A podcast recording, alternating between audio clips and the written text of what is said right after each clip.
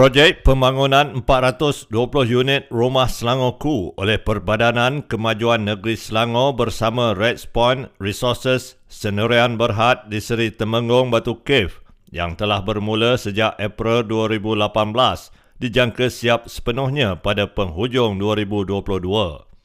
Projek turut melibatkan pembinaan 1,240 unit Pansapuri Bayu Residensi.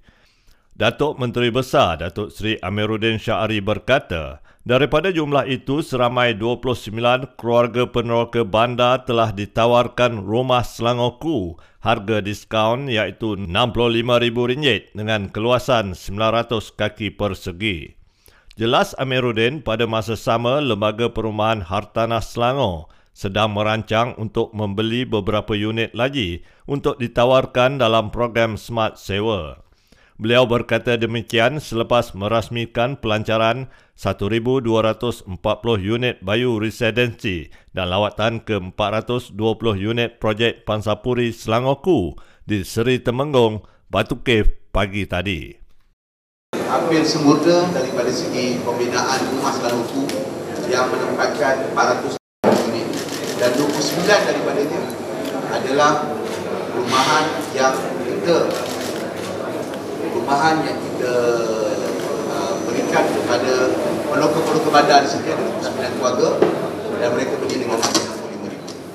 Dalam masa yang sama sebenarnya kerajaan ini melalui NPHS sedang berfikir dan berbincang untuk membeli beberapa unit lagi untuk kita tawarkan sebagai dalam program masa ini. Exco Agama Islam Pengguna dan Industri Halal Muhammad Zawawi Ahmad Mukhni menunaikan solat Jumaat dan berkesempatan membaca khutbah di Masjid Al-Ubudiyah Seksyen 19 sempena sambutan Bulan Pengguna Negeri Selangor sepanjang bulan Mac 2022. Kutbah yang bertajuk Didik Diri Menjadi Pengguna Bijak telah dibacakan semalam. Turut hadir Esko Luar Bandar dan Kebudayaan Selangor Borhan Aman Shah, Pengarah Kementerian Perdagangan Dalam Negeri dan Al-Hewal Pengguna KPDN ACP Selangor, Muhammad Zikril Azan Abdullah.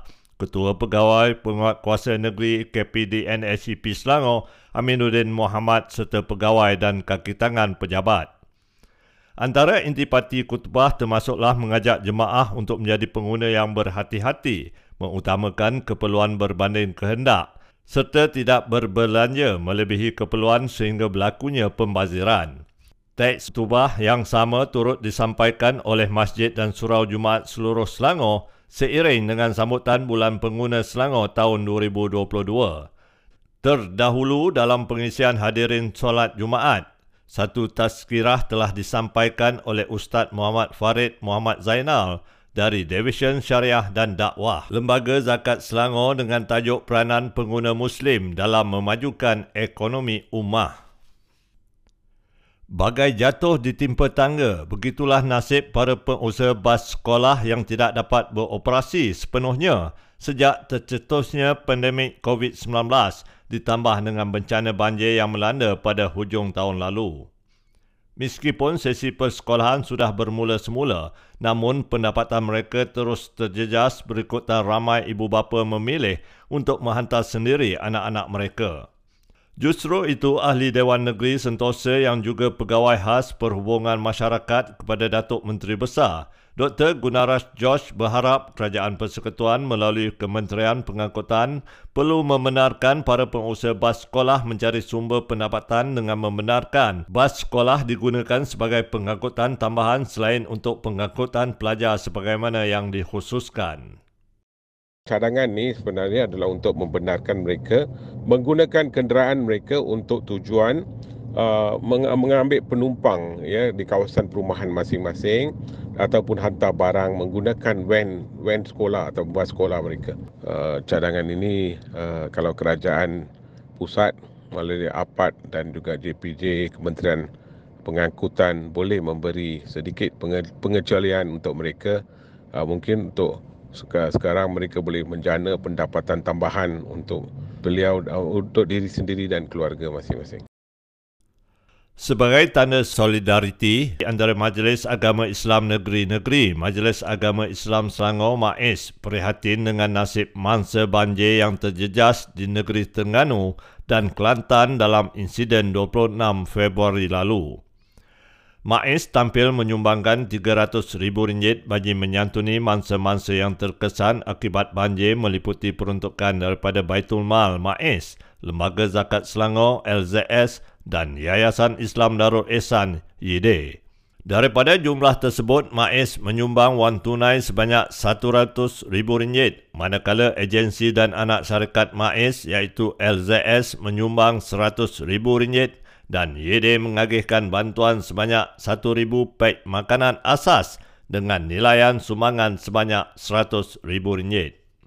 Tidak ketinggalan teraju ekonomi Asnaf Senayan Berhad teras pula berperanan membekalkan pek makanan asas kepada mangsa-mangsa banjir.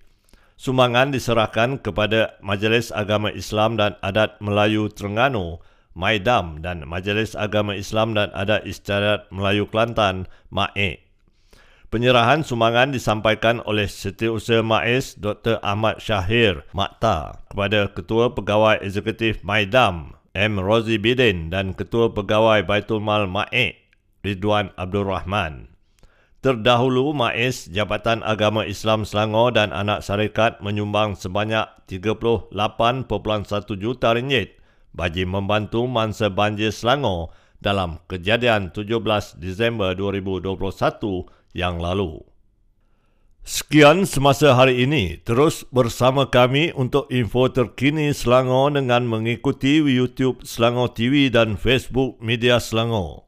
Gelombang penularan COVID-19 masih belum berakhir. Kekalkan mematuhi SOP yang disarankan Kementerian Kesihatan Malaysia. Kerap basuh tangan, pakai pelitup muka dengan sempurna dan amalkan penjarakan fizikal. Bertemu lagi esok.